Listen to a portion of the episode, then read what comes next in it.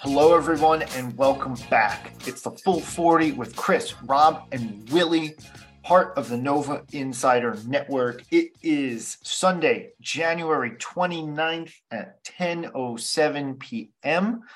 Congratulations to the Eagles and Go Birds. and the Chiefs, um, who will be meeting in Super Bowl in a couple weeks. That those games literally just ended as we are going into this uh, as we're going into this podcast here. And I guess the Andy Reid versus the Eagles storylines can start to uh, come about. Yeah. So Gosh. the script writers for the NFL finally got this this this this matchup. So um anyway, neither here nor there. Uh, we got a lot to talk about. Um and even though we had one game this week, we certainly had an eventful one. Um and uh and we certainly have an eventful week to come.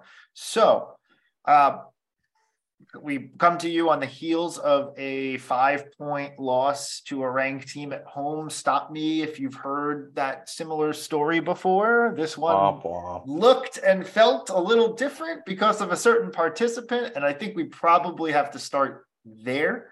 Um, but Justin Moore is back and like not just like a little back, like back back, back. played Yeah. like 31 30 minutes. today. 31 minutes back. Yeah.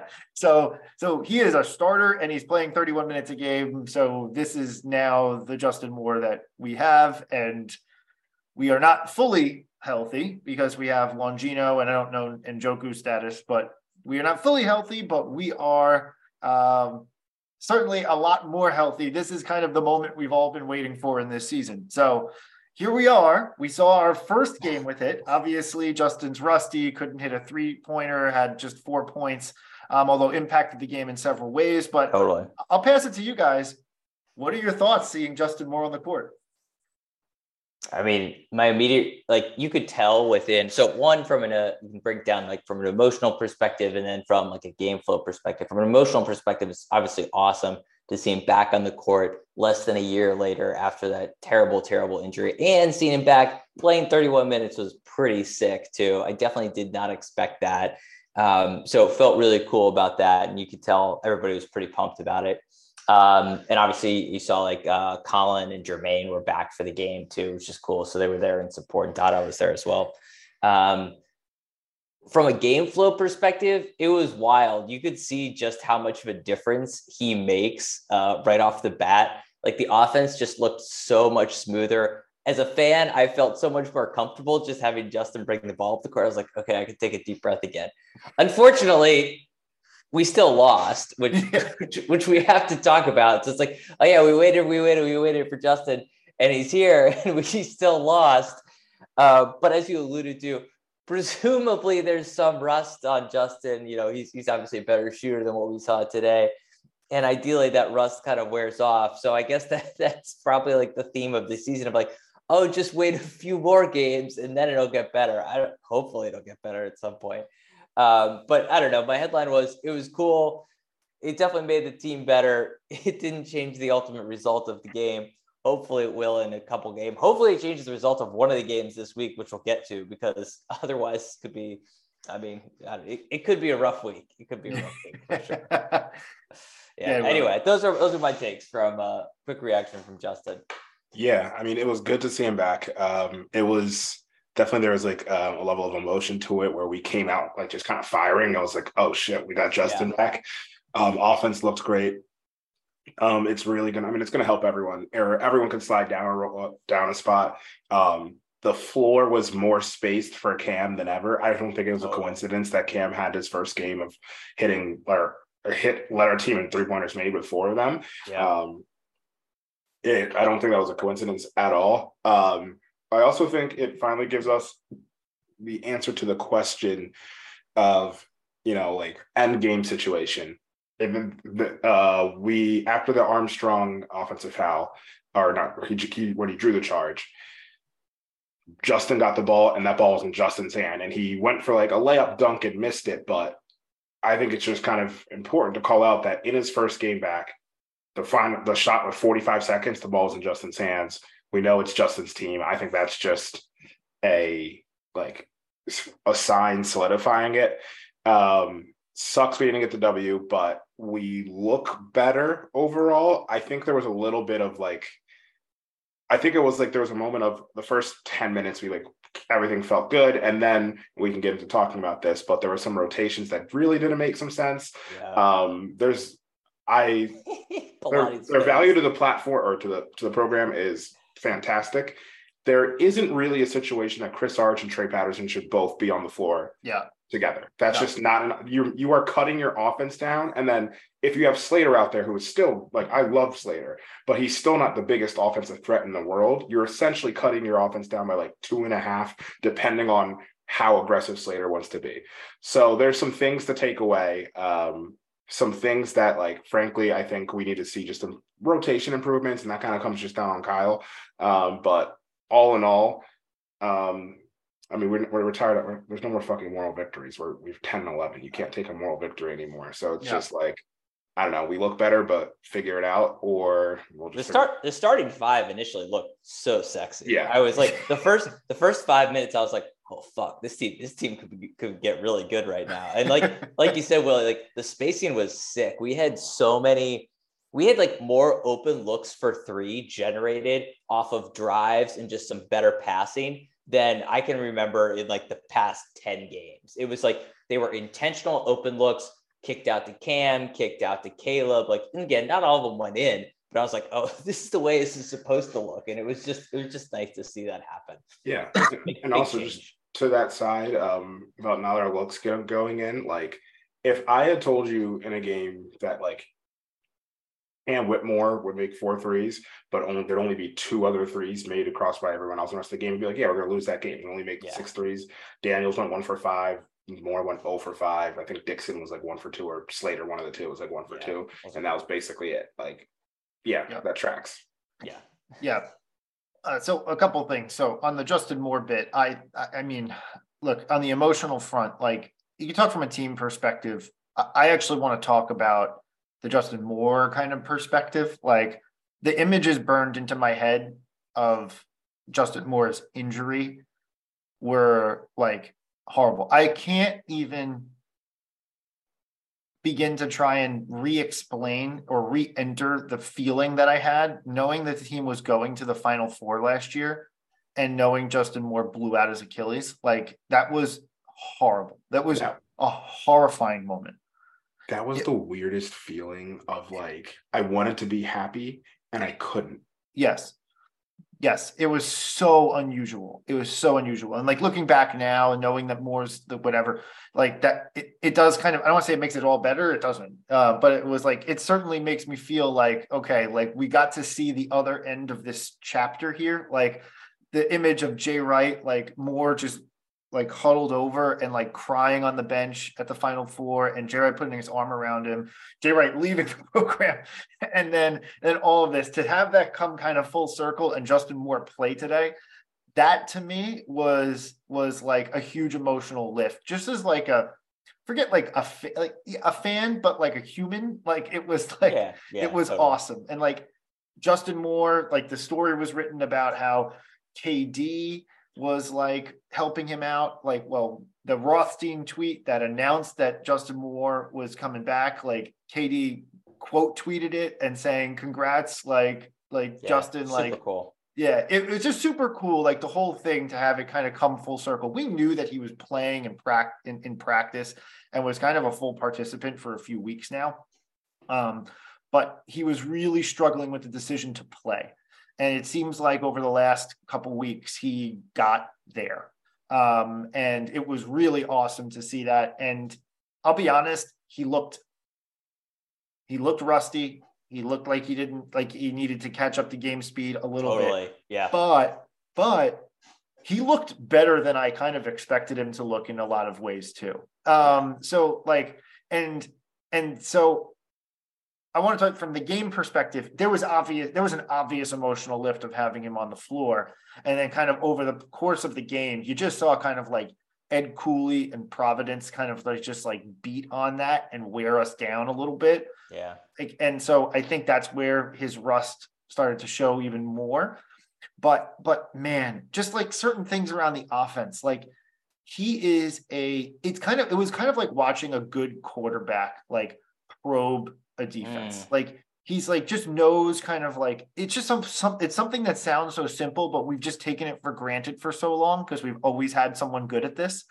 Just his ability to get into the offense, to make reads, to like know that okay, I'm going to make a move here. I'm going to drive into the lane a little bit. I'm going to draw a guy, and I know I have a guy open in the corner for a shot. Like that's yeah. what we were talking about. Cam Whitmore having open looks. Like like all those little things that Justin does, like those are like a quarterback making check downs. Like, you know what I mean? Like, totally. so like his ability to do that was like, it was just so awesome to watch. And I have to imagine that having that and like a guy like a Armstrong who's growing in the system, like to like watch that and like watch how it's supposed to work has to be helpful. Like, and I'm sure he's seen it in practice, but to actually see it lived in a game is like different. So, so there was a ton of that. And then also one of the comments that I've really had about this offense is that we kind of like find something that works for one or two possessions and then keep hitting that same button over and over again. And eventually de- defenses adjust. And we didn't do that today. Like Justin kept moving the thing around, right? Like, and like, okay, mm. now we're going to get a cam three uh, after I drive and kick. Oh, okay. Now that guy is not come now now the help defender's not coming so i'm going to take a hard drive to the to the cup. Oh you know something else happened yeah. so now i'm going to swing it around. So like the, the the ball movement that we've been clamoring for that wasn't happening all of a sudden came thrust right back in because you had someone who could actually literally manage a game. Yeah. So it was it was awesome to watch from that perspective and the offense look the best way i could describe it is it looked like Villanova basketball. Like we lost the game, but it looked like Villanova basketball and not just a team fighting to stay in a game for totally. for the whole for the whole game. So yeah. that was the good. Um, the bad was execution. Um, missed layups down the stretch, mixed executions, a couple missed free throws, six of 23 from from from three. And you kind of wonder with how decent we were from from um, from mid range and, and and down low. Like, should we have attacked that a little bit more and not taken north of 23 pointers? But uh, some of that you just you draw up to kind of what the defense was giving you. Um, and then the ugly, we we hit on this a little bit already, but I want to talk about the rotations. Like I'm so like, weird now that Justin is back. And Rob, you and I were talking about this a little bit um, with um, you know on in our Slack group, but like, but like now that the now that Justin's back, the minutes allocations today wasn't terrible. I, I like yeah. on like a overall basis, but when you dive into the details, and really you hinted at this before, like we just can't have like a guy like a Chris Arch or Trey Patterson and or a Brendan Hausen like on the court at the same time. Like you just like we just can't do that. It, it needs to be oh you're getting a sub in because you got to give Caleb Daniels rest. Okay, bring Arch in with the other four starters, right? Like oh, you need to sit Dixon because he's tired. Like, okay, bring Patterson in and then have Slater and Patterson be the big, like kind of the bigger guys on the team, right? Like, totally. like, like you need to like he need he's got guys playing 30 plus minutes, which I think is fine. But like, but like you need to have guys who are kind of like you guys who are like just entering in to sub somebody out to get the flow of the game. Like, like I love what Trey's brought. Chris Arcidiacono has done an admirable job in a lot of ways. Obviously, he's gotten dogged for a lot of reasons. We're not going to get into all of that, but like, but like, they've done admirable jobs. But the but the reality situation is with Longino out still, and hopefully coming back in the next couple weeks, the only guy who's coming off the bench who's really supposed to be additive is is Armstrong. Like they just, right. just call call a spade a spade. Everyone else who's coming in is coming in to substitute for a starter. Like I don't know how to describe it better than that. Yeah, you, are supposed to play a certain role and come in in that versus like be this other cohesive unit. Like it, uh, what it is. And I, we, we, were talking about this, and uh, I made the point. It's like if you look at if you look at the overall numbers on the box score and the minute distribution, you'd be like, oh yeah, that seems reasonable. Like that's cool. I'm excited about that. Like that probably went pretty well. But then it's like how we ended up there was actually super weird and didn't feel right in the moment. And that was like the stuff that you alluded to. And the thing that stood out to me was, and uh, the analogy I made, it was uh, kind of like, you know, remember back, you take a math test and it's like, oh yeah, you, you, you got the right answer, but like the math you did to get there was totally wrong. Like you just happened to luck into the, the right answer. Um, that's kind of how I felt. And like the, again, like I'm always a feel guy. I'm not like an X's and O's guy. But I was just like, I was watching the game, and like I mentioned, like the first five minutes, I was like, yeah, this is sick. Like, just just run the starting lineup. Like, don't play anybody else for the next 40 minutes. Which obviously, obviously isn't the answer. But it's like, then it just seemed like it was like rapid fire rotations. And it's like, boom, somebody's in, boom, somebody's in, boom, somebody's in. And there's like, there was no flow. There was a bunch of people coming in and out you didn't have the chance for like the starting five to kind of reestablish themselves. It was just so, so frenetic almost. And like you said, like then some of the combinations like didn't really make sense to me. And like you're like, well, yeah, this lineup's gonna suck. Like I can tell you that right now. Like we're gonna get trounced when this lineup's on the floor. Um, so so that was a little bit weird in, in terms of how it played out. Um, but again, you know, maybe part of that is the fact that, you know, at this point, Kyle has had basically like three different teams that he's had to manage, right? Like first part of the season, he didn't have Cam or Justin. Then he had a team with Cam, so he had to integrate Cam, but he had no Justin. Now he has Cam and Justin back, and he's got to like figure out how all that works. So I think there's a balancing act of he's got to figure out how he wants to do the minute allocation. But I still think I still feel like he can be better in terms of like who's getting paired up on the floor in the game because it, it just felt kind of weird. Yeah, I think I think he's just. I think that there are six to ten points that we probably leave on the floor just in terms of Cam or Cam Kyle trying to figure out rotations and manage that. Yeah. I think he's.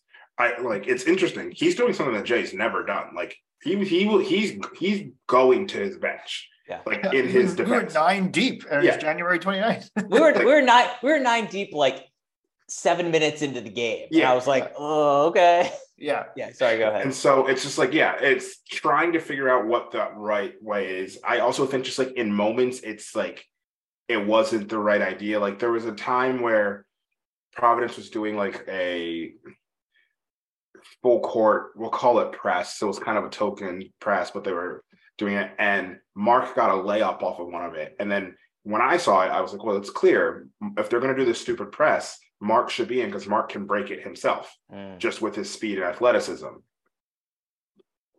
It never happened again. Um, and obviously, we had some inbounding issues, which led to like points, which is just very. Oh. But, oh, but every single one of the inbounds that we did that got stolen, it wasn't even like, oh, Providence did a really good job defensively on that. It was just kind of like, are we thinking right now? Like totally, it was just hundred like, percent. Can't agree yeah. more. They were so frustrated. It yeah, it wasn't like if Providence had denied us for five seconds and then it was like, okay, we have to get it in. It was a steal. Or I was like, yeah. whatever. But everything was kind of self-inflicted on our end.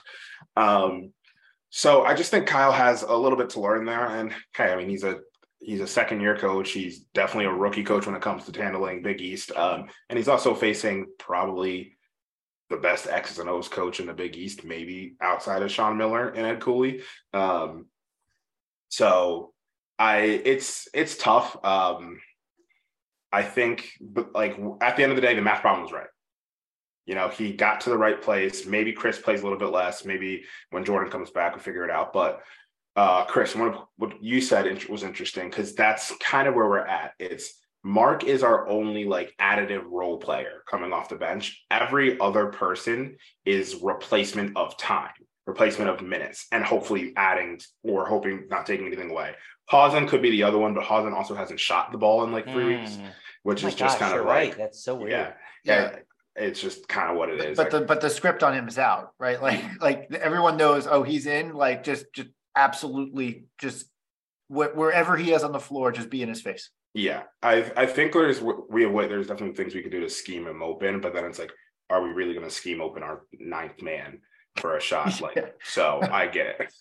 I mean, I, ideally, Justin solves part of that, assuming they're and I think so. floor at the same time. I think there'll just be more natural opportunities, which, as we alluded to, like we, we haven't had until today. And all of this lineup talk to say, I didn't mind what Kyle did. I was kind of think at the at the end of the game, not the mm. Chris Trey, but the Dixon was on the bench, and it was Slate, Cam, Justin, Mark, and Daniels. Those were the five. I didn't mind that lineup. I kind of liked it. I was intrigued um, especially because I don't think Providence had Croswell out there anyways, so it was there was no real reason for Dixon to be out there. Um, I, I, think Dixon came in like later, but um, I thought it was an interesting lineup. Um, they defended well. They like at the end of the day, hats off to Jared Bynum. Bynum went off. That's yeah. just really what it was. Bynum, we were the game was in the balance. We were up seven at a point, and Bynum single handedly pulled them up one, and then we had no answer for him the rest of the game. And that's what a I mean, this was a guy who preseason people were talking about being first team all Big East and is now like living back up to that. Stop me if you've heard this before. Good veteran point guard gets gets a college basketball team a win. yeah, exactly. It's it's it's a tale as old as time. Um, look, uh, uh, on the loss itself, like uh, this is a game. I agree, Willie. I, to me, like it came a lot down to like a lot of people just want to go hammer the coach, coach, coach point like home over and over and over again.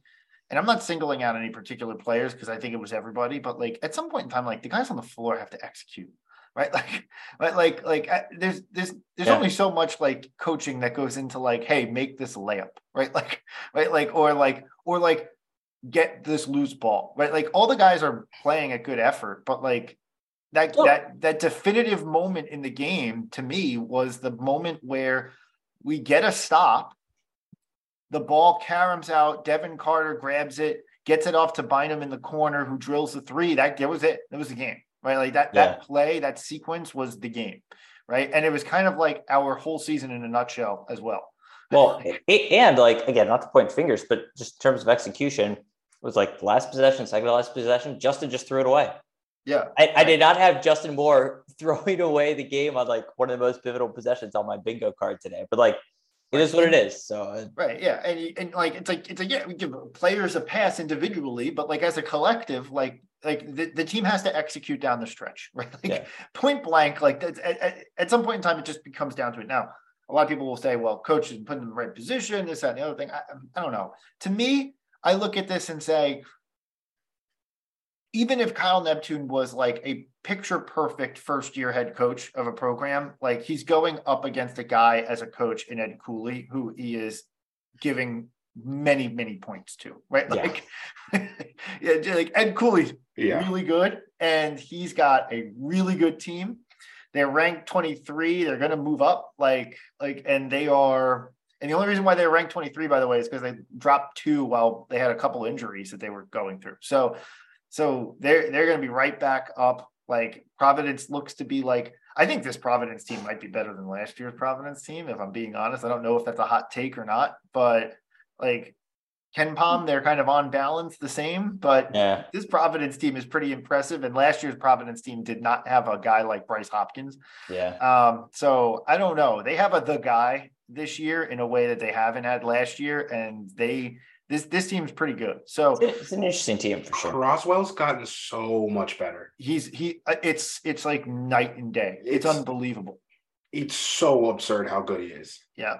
One thing that's interesting for us, and it's something that I feel like the guard situation and the coach situation and the injury situation has overshadowed a lot of it.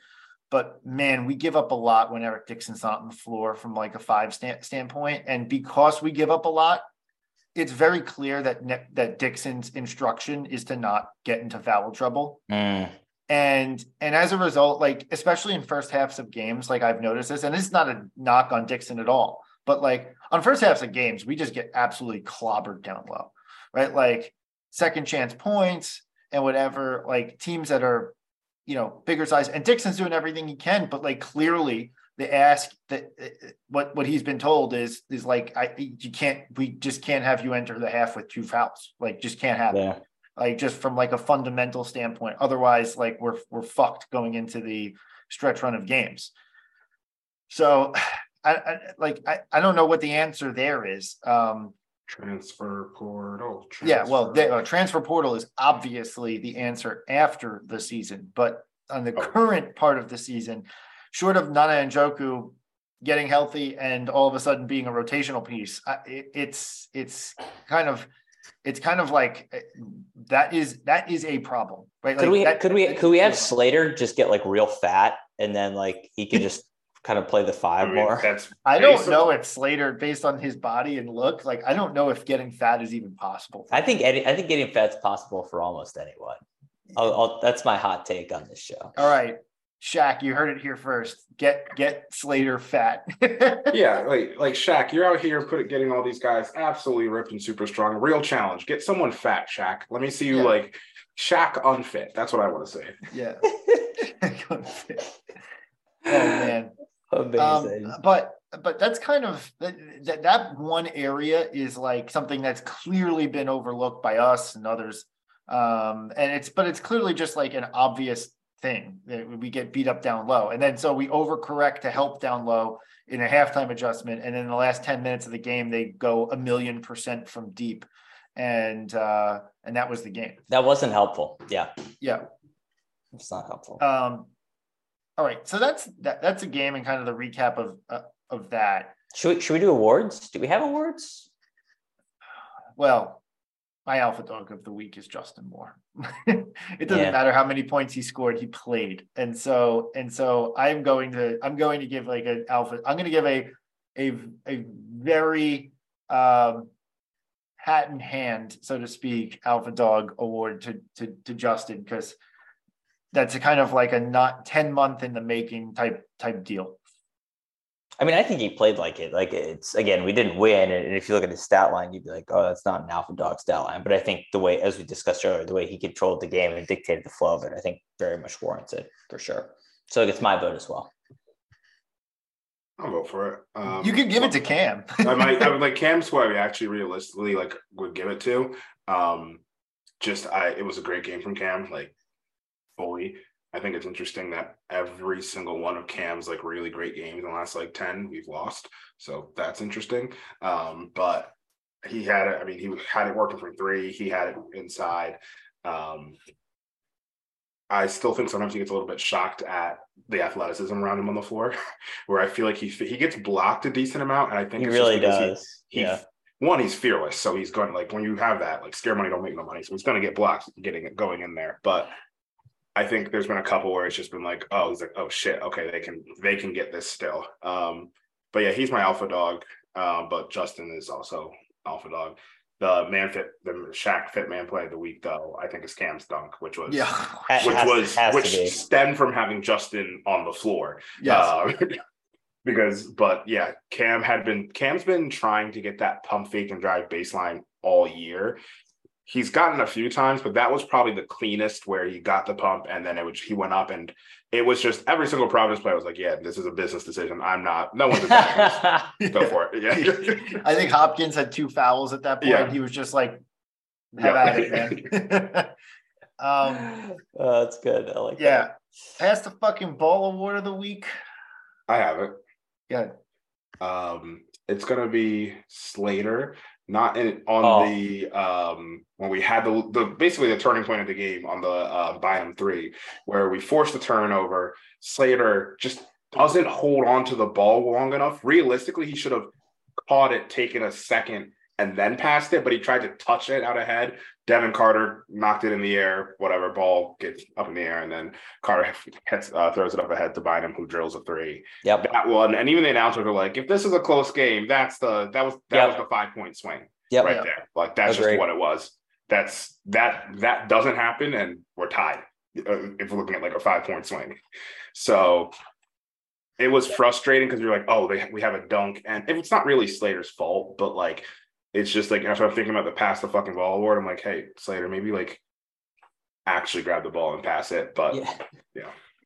Yeah, I, it's- I, agree. I'm going to go with that one. That to me was the game. It was Yeah, the game. Totally. Brando and Krustock called it out on the on the on the call, and they were 100 percent right, point blank. And from that Yeah. point forward, we were just playing from behind. Like I think a couple possessions later, Cam hit a big three or something like that. But like it was at that point over. Um, over. Yeah, yeah.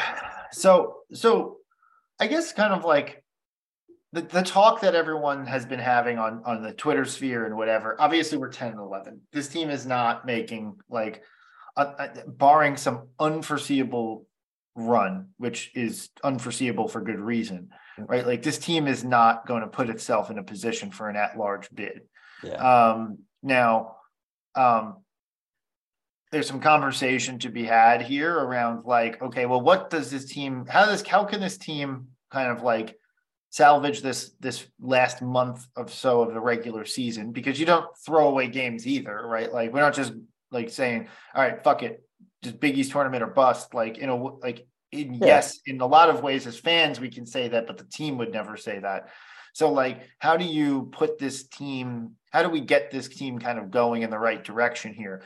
Um, and we'll get to our next two games, which unfortunately is not the best two games to start with this. Oh, Um, but but you have two away games at um, at Marquette and at Creighton this week, and then you have three home games in a row that are all winnable. I believe it's DePaul, uh, and then Seton Hall, and which I think is a night Wells Fargo game, by the way. And then you have a, the Butler game. So you have DePaul and Butler in the pavilion. Those are now revenge games, which is horrible to say, but like is are revenge games, but games I do think that we will win um, especially given our lineup now and based on how those teams have looked of late. Um, and then you have, uh, and then you have that Seton Hall game in the middle as well, which Seton Hall's been better, but that's a winnable. That's that's that's got to be a win yeah. um, in terms of team morale. Before you kind of get to the back end of the schedule, where you have at Providence, you have Creighton at home, you have Seton Hall away, and you have UConn at home. I think I may have missed a game in there somewhere, but at Providence, at Xavier. You didn't say Creighton. Paul. at Xavier, at Xavier, Oh, no, Xavier. no. yeah, I didn't say at Xavier. Um, so that's uh, obviously at Providence at Xavier is gonna be tough too. Um, but Creighton at Hall and UConn at home to finish is also a good finish. And if there's going to be wins here, there's opportunities for sure. And you'd like to see this team put the proof in the pudding before we get to the Big East tournament. to Yeah. say, hey, yeah, we can win a couple games versus top 25 teams so that they can at least put on paper and in their like confidence set that they can going into the Big East tournament, like, yeah, we're here to fuck shit up. Like that's that's, Yeah. that's, that's what you're playing to. Yeah, I don't really mind the schedule actually looking at, you know, now that we have a different lens on it, right? It's like, okay, look, these next two games are going to be very tough, but I think they're also going to they're going to show this team a lot, this this team with Justin now like okay, where are the flaws in this team that we're going to need to fix moving forward? Then we're going to have those three games that you mentioned that are winnable where ideally we're going to be able to work out some of those kinks, pick up the wins and like improve the quality a bit. So then when we get to this back end of the schedule, we're like, all right, we've sharpened this team a little bit. People know their role now that we have Justin back and we've gotten in a little bit of a rhythm. And then, yeah, let's actually pick up some wins against a few of these top teams so that we have, again, I'm not saying we're going to run out the the last five games by any means, but let's pick up a few wins against some of those top teams. So we have a nice little bit of a tailwind behind us going into the tournament. And then, yeah, like obviously the goal has to be to win the tournament because you win the tournament and then you're in the NCAA's. But that that to me is the mindset of like, look, this next week's going to be rough. Learn from it, figure out what you want to improve, build a little momentum those, those next three games, pick up a couple on the back end, and then hit the Big East tournament and do some damage in, in New York. I yes. Um, I'm kind of just on the like we have two more losses in us. Like that's like that's all we can afford. Like I still work from the like, all right, can like if what's the at large situation look like? The only way that there's even a case to be built at large is to only two more losses. We have 10 games left, or 10 and 11.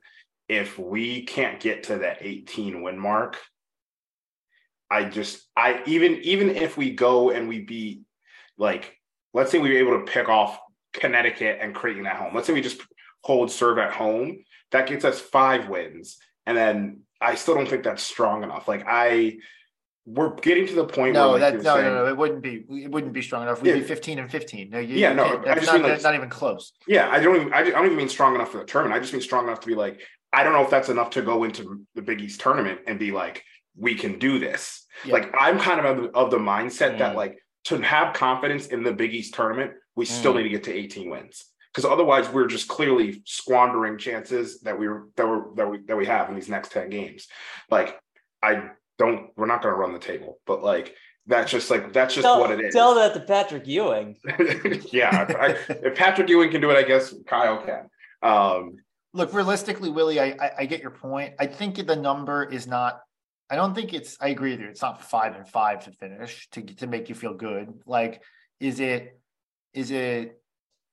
Six and four, probably not. I think it's seven and three. You you can actually feel pretty good just based on what we have to do, like and who we have to face. Like if you go seven and three, mind you, we play Marquette once, you play Providence once, you play Creighton twice, you play Xavier once, you play UConn once, you play Seton Hall twice, um, and obviously you have DePaul Butler. But like all of those other teams are at least threats to make the NCAA tournament, right? Yeah. Like that's that's eight games against NCAA tournament bubble or better teams, right? Like so if you win seven of those and you assume DePaul and Butler are wins, so that means that you've picked up five wins against NCAA bubble or better wins at seven and three. That I, I would say I would say that you can probably hang your hat on that um, as a Villanova team and say, okay, okay, now entering this, you know, we can be okay. So what does that look like? Was the anatomy of that, as we've been saying on this podcast, like like at Marquette, at Creighton, at Hall, at um, Providence, at Xavier are five games that are away, and and you need to pick off two of them and hold serve at home, right? Like, so can you win in Newark? Yeah, I think you can win in Newark. So that takes let's let's say you take Seton Hall off the board, right? Like that that leaves your four ranked teams. UConn won't be ranked at the end of this week, but the four currently ranked teams in the Big East, where you need to get at least one, right? And then avoid any type of disaster at home. And oh, by the way, I've said hold serve at home, which means that like you're beating Creighton at home, which is they, they don't look like an easy out at all. Like Yeah. right? like Creighton, Creighton looks like Creighton was supposed to look, right? So so so I'm asking to split Creighton. Is that is that doable? Yeah, I think it's doable, but you still have Marquette and and and Providence and Xavier away. That's a tall task. Like that's a really tall task. And so that means that this team has to go one and one this week. Right? Like like realistically, you feel like this team has Yeah, to you go got one you got to get one. You got to get one. I think yeah. that's fair. but but I do think that seven and three gets you to that position, Willie. I, I get your point. Eight and two, eight and two. Realistically, eight and two, you win. You say to yourself, okay, I win two games in this Big East tournament. I don't have to win this Yeah, conference tournament. I think that's what I'm doing because I'm still at the stage of like we're putting our hats and like obviously we're prognosticating here, but like the eggs in the basket of like winning the Big East tournament, which like that's that and like that in of itself is a hard thing to do as well. So it's like, how do we put ourselves in the best position that with at least a semi-final appearance in the Big East that we have a chance? And because as of right now, like statistically, it is not over. We could run the table and then you're Oh, in the well, if you're on the table, we don't have to do any work. yeah, you're in the, so like we're still like it's there, but like with realistically, are we going to win both games this week? I don't know. no, And then No. after that, no, I don't know. I can tell you no. We're, we're Yeah, going- and then best case. like scenario. we're saying, oh yeah, we got we can beat DePaul and Butler, but like we just lost to them two weeks ago. Now, granted, we did not have Justin. I understand that, but like we already lost to both of those teams. So Stop with I'm- your logic, Willie. I don't want to hear it. So I don't know. I'm feeling. Uh, I feel like somehow we have to get eight and two, but like w- we can be eight and two on paper, but I haven't seen eight and two from this team all year. I haven't seen a team that could go win eight games and lose absolutely not. I mean, that's why we put our eggs in the yeah. Big East basket because I ask myself, what what what's easier? Like, what what's easier in theory? Could this yeah. team go eight and two, or, or can this days. team just get hot and go f- and get and win four games in March, kind of because Fair enough, yeah. Because because you say, all right, well, the semifinal game, we're going to get our tournament legs under us, and it's going to be against an opponent that we should beat with Justin Moore, and say, okay, that's one game, and then and then oh crap, we're the seven seed, and now the two seed is going to be like, oh fuck, I got to play Justin Moore's Villanova Wildcats as a, as a two seed. What kind of reward is this? And you're in the seven o'clock game and on th- Thursday night and Villanova fans show up and all of a sudden you're like, oh shit, Villanova can win one. And like they do. And then, and then you're in semifinal Friday and it's like, oh, well, now we're feeling ourselves and we could maybe get this happen. And this, like you start to play out like the Kemba situation yeah. or like the, or yeah. like the, yeah. um, um, or like the Gerry McNamara situation where you kind of like, say to yourself like oh can a player carry a team or can like a team just get hot all collectively at once in the garden in one place? I think that's easier than this team going nine and one down the stretch. Yeah. Oh, that's fair enough. So like am i putting all my tor- eggs in the tournament basket? Like obviously like no i'm watching all the games. Like it's not like i'm sitting here saying oh turn off the tv and pick it back up Biggie's tournament we'll see what the hell happens. But but like realistically, like what I think this team can fundamentally accomplish, like I think this team can get like can lose two games this week and get better over the three games versus DePaul, Seton Hall, and Butler. Pick off one of Providence or Xavier at, towards the back end of of February. Beat Creighton at home, beat Hall away, and beat UConn. Right, like that's how I think the team. That's how I think this might could go in like the optimistic scenario, in which case at that point, then I'm like, okay, yeah, Big East tournament time. I'm like feeling kind of good going into it. Right. That's that's where you that's where you kind of draw it up. Right. Like so neither here nor there. Yeah. Um, let's talk about this week. The week ahead. Yeesh. Um, so Oh, you know what? Before we talk about the, sorry, uh, let's talk about the week ahead, but we have another topic to talk about. We, we didn't previously discuss, but we have to address. Um, but the week ahead is at Marquette. So we have a multiple now revenge situation game. We've lost three in a row to this Marquette team. Um, and crazy. And they've had our number. We looked like kind of in retrospect, now that we know how good Marquette's been and how good they've continued to be, right? Like we look pretty damn good against Marquette in the December 31st loss. We should have won. we left them. Yeah. we should have won. Willie's just like Willie's so annoyed. we should have won. Like you could you could draw up a situation now now that you have a little bit more context where you're like oh well that december 31st game was like the whole season right? Like you win we that did, game we didn't sudden, we didn't score for the last 345 you, you have scored zero situ- points. you have a whole situation there where if you win that game and kind of play out like the different arc of like time from there like the confidence boost from that game of winning that game and kind of how Marquette's looked thereafter and the impact of all of that on everything. And you could kind of come out to a totally different outcome for this month of January and how like defining, season defining that December 31st loss to them was at the time. Um, but we played them tight. We held the game at our speed. We played our pace. We kind of played our brand of basketball in that last game versus Marquette. Like, like we know about Tyler Kolek. We know how good that they've been all across the board. They're they're I believe the most the best offensive team in the country by KenPom. Yeah. KenPom number one. Um, it's kind of wild. And but we were able to kind of hang with them for a long time at the pavilion uh, before they ratcheted up the defense down the stretch, where we ratcheted down the offense down the stretch, depending on how you look at it. Um, but this is a game where look if you're going to pick one of the two games this week like i know marquette is ranked and has been awesome and creighton is not ranked and is looking like they're finally getting better but like i feel a little better about playing at marquette than i do about at Creighton. I like like I realize we're we're splitting hairs here. I don't feel good about either, but if I had to pick one, I'd probably pick the Marquette game. Are you guys on the same page or no? No. No, you think you think it's Creighton is the better I, chance? I I think we have no shot at both of them. well, okay, fine. Uh, okay, fine. I I just yeah, I, I- agree. But like, if I had to pick one, I guess I'd take Mark. No, I'd take. Cre- I'm thinking about like playing at these places, which Yeah. historically we don't win at Marquette. Like we've had elite teams that can't go in and win at Marquette. This Marquette team, I think we match up better versus this Marquette team. So yes, in theory, this would be that'd be the game to win. We're not. If this was a home game, I'd be like, yeah, we're playing Marquette at Marquette.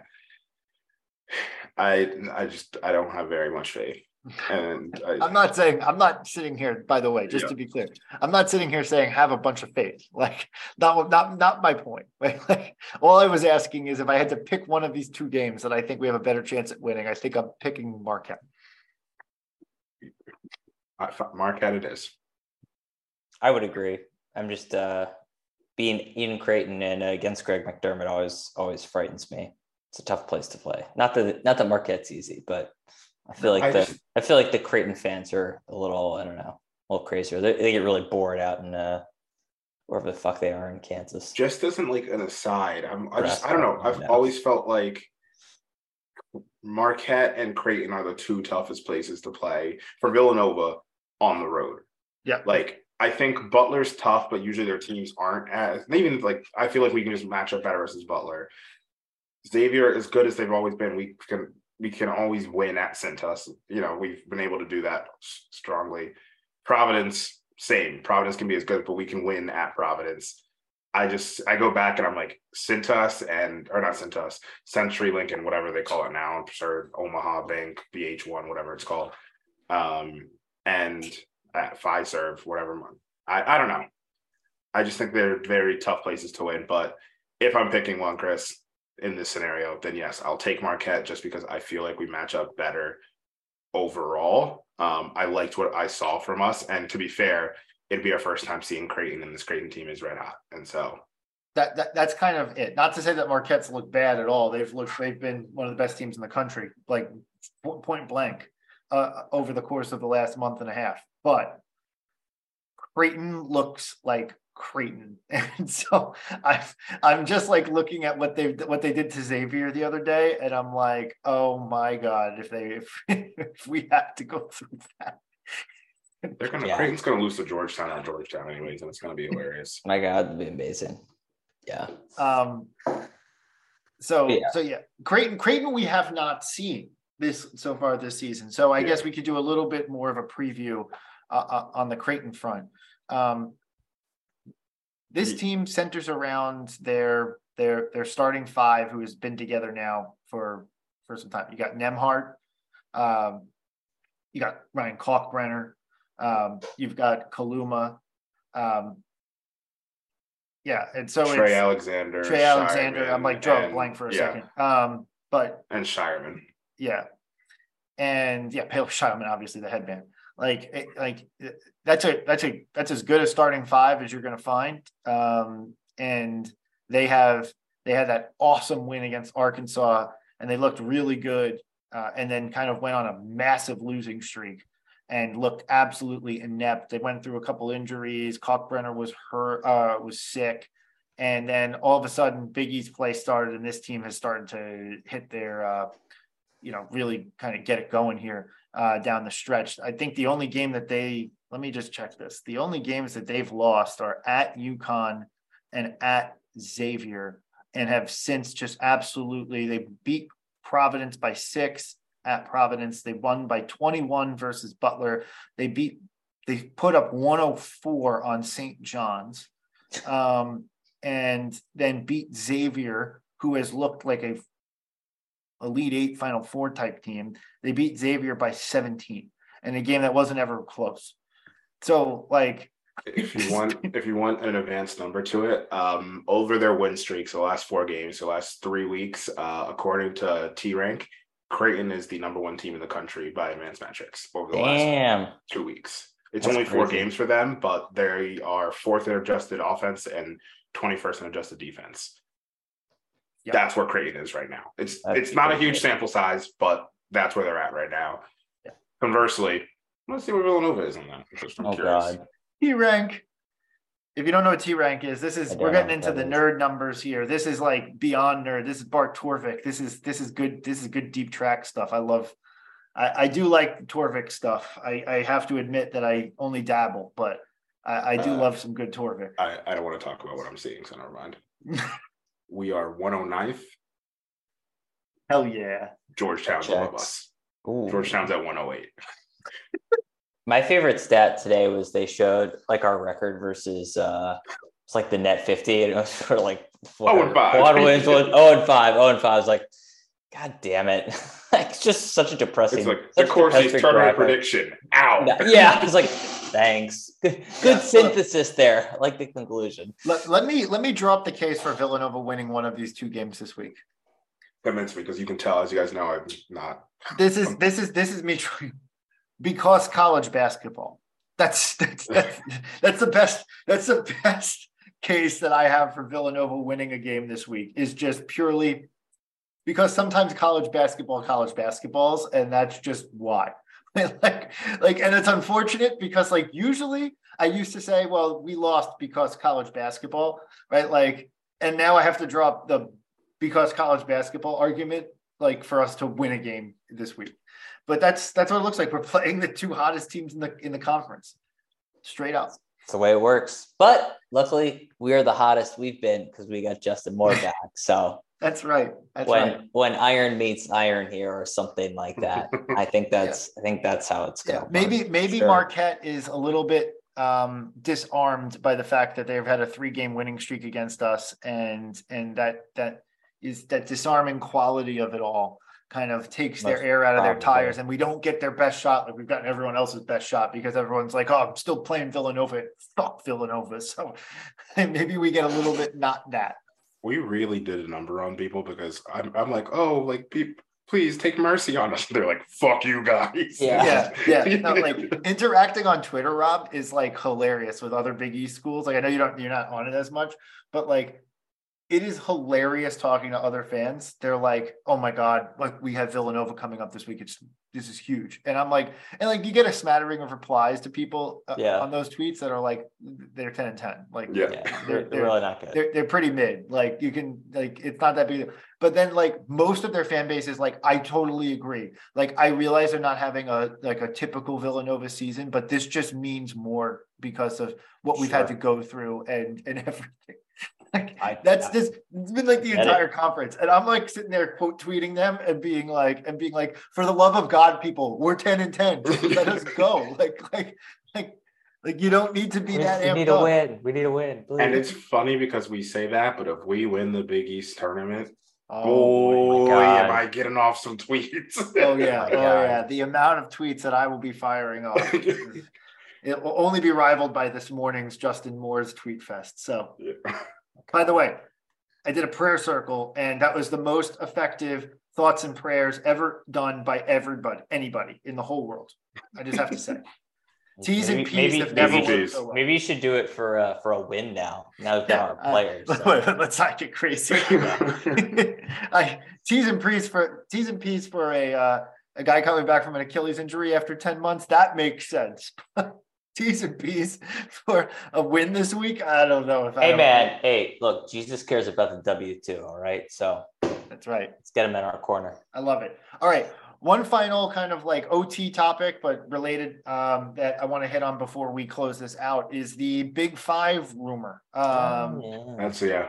Yeah. Um, so so we found out from a Dana O'Neill article that was not denied by any member institution in the Big Five, but was just saying no final decisions have been made yet. So someone was disputing the reporting, um, but basically said that the Big Five is going to reconstitute into a Big Five that just has six teams, which I kind of I kind of I've heard that they want to keep the name Big Five, which I love. Why not? It's like the Big Ten. They've Yeah, got it's like the Big 10, the. Big What- 12. It What, are matter. numbers? Yeah. What are Yeah. numbers? It Numbers don't matter. Right. So, so I hope that they actually do keep it the Big Five, but they would add Drexel into the mix, um, and then they would split the teams into pods of three. They would play you play a round robin in that three. There'd theoretically be a, a, a, a number one seed, a two seed, and a three seed from each pod, and then in a triple header day, there'd be a fifth place game between the two three seeds, a second place, uh, a third place game between the two two seeds, and a championship game between the two one seeds. And then in, I guess in, they didn't go into any specifics here, but I'm guessing that those pods would rotate on an annual basis, that they wouldn't be like a set in stone set of Yeah. pods. Yeah. So I guess the coaches would vote or something on some type of rank beforehand so that it's kind of mm. evenly matched. All that to say is I- I'm interested to get your guys' take on it. My perspective is I feel like the Big Five has needed something to add more juice back into this thing. And so I am appreciative of the effort and like the fact that they're integrating the Wells Fargo element into this, which I think is sorely needed. And I love the idea of a triple header with the with the six teams all in one spot um, I in the NBA arena in the city. Um, and they were talking about doing it first weekend of December, which I think is a pretty good time to do it. Um, I have two qualms. Um, one, like Villanova St. Joe's has to happen every year, in my opinion. Um, I would also add that I really feel like we should play Temple every year, in my opinion. But like I could, if there's one I could get rid of between those two, I'd rather keep the St. Joe's rivalry than the Temple one. Um, and then, and then the other qualm I have is there is no current plan outlaid to play anything at the Palestra, which even though I've been fine with the home game setup that we've had of late, I do like the fact that we get at least one game every other year in the Palestra, and I feel like that needs to be addressed in the new plan. So I feel like I saw, and maybe it was a comment, but I feel like I saw that as if anyone wanted to play the Palestra, it'd be between the two teams.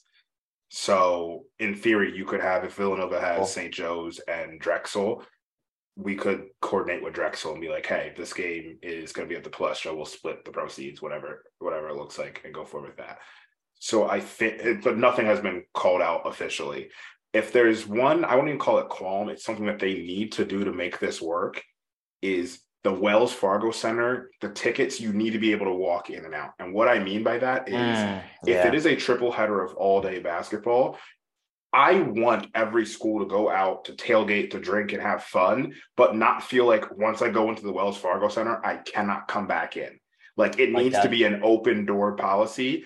Have people checking, like obviously checking bags when you when you exit and enter, like that's fine. But it needs to be an open door policy so that you can keep that atmosphere and actually keep it an all day experience because I don't know that you're going to get people to sit for sit for seven hours of game time No. because it's just Totally. going to be like, oh, okay, I I went to LaSalle, we played Temple in the five in the fifth place game, whatever, and now it's over. I'm going to go home, or I'm just going to go out and tailgate. Like you need to be able to find a way to keep it like, okay, people are coming in and coming out. Yeah, and if that's the case, like, and if it was locked doors, the one seed team Yeah, is not going in. Ever. yeah, exactly. You're not going in. You're just Yeah. w- waiting. So you need to find a way to make it like worth. It's like the a big five day in Yeah, at the Wells Yeah. Fargo That Center. makes sense. Like you have something on Xfinity, you have the schools have their own tents, you have some fan games and some there's a fan chance to make this like actually something really cool and totally. they just need to make sure they do it in the right way um but i do love the idea of it i the big the big I keep saying the biggies the big five did need to be like something different i think this a lot of times i hate the something different that they propose i saw this and i was like i kind of like this like this I love it. this It's this definitely- works yeah It totally works. Needed I have a- it. Good with it. I have a suggestion on the Palestra bit, um, and I did put this on Twitter, but I, I, I think this would be a good way to do it. Um, because you have Penn and Drexel, or I mean, I, I think everyone understands geography, but they're right next door. Yeah. So, so like, I think what you do is as a as a gift to Drexel you know, as a as a requirement of Drexel's participation in this because they were never in the Big Five. So like you just say, hey, when you play your one because you're going to play two games in a pod, so you get one home game and one away game in theory. Um, when you get your away game, or sorry, when you get your home game in your pod, you have to play it at the Palestra, and Penn would obviously play it at the Palestra, and then they schedule that so they're the same night and then you have their respective opponents. So then you have a double header at the Palestra. So you get one double header kind of like to start Big Five play. And then you have the triple header to end Big Five play at the Wells Fargo Center. That would be to me like the perfect way to kind of like execute this. Where you're okay, okay, you've now integrated the big, you've now integrated the Palestra thing right? Like everyone other than Penn and Drexel, which Penn already plays their home games at the Palestra, and Drexel, I can't imagine caring all that much. Everyone gets to have their other home games: Temple, Nova, um, LaSalle, and um, sorry, and St. Joe's gets to have their home games on on on their home floor, so they don't lose that ticket revenue, if you will. So then you have that. You get your double. You get your double header in the Palestra thing. In which case, you'd have a rotating mix of like the the Villanova and Temples and and LaSalle's and and St. Joe's of the world who go in there, and then and then boom, you have the triple header to end it all at the Wells Fargo Center. That to me is how you kind of like fix the whole thing. Like you get the double header vibe and you get the triple header vibe and you get the Wells Fargo Center and the Palestra and you've kind of got this figured out. Well, that's good. I'm like, Done. send it in. Yeah, I'm doing the math on that, but yeah, I think that works. Yeah. Um, okay. Any other big talking points before we uh, wrap up here? Go birds. That's really all I got. Yeah, yeah. I I will say, I'm as someone who's somewhat agnostic, um, because I root for the Jets, not the Giants, and I don't even root for the Jets. If I'm being completely honest with you, I am I am pulling for the Birds to win this one. So, from your mouth to God's ears. And Rob's pulling for the Birds because he wants a happy wife. Obviously, made made this afternoon much better after our loss. So. All right. All right, guys. Thank you everybody for listening. We'll be back after a after the uh Creighton game. Thank you everybody for listening. And as always, let's go Nova.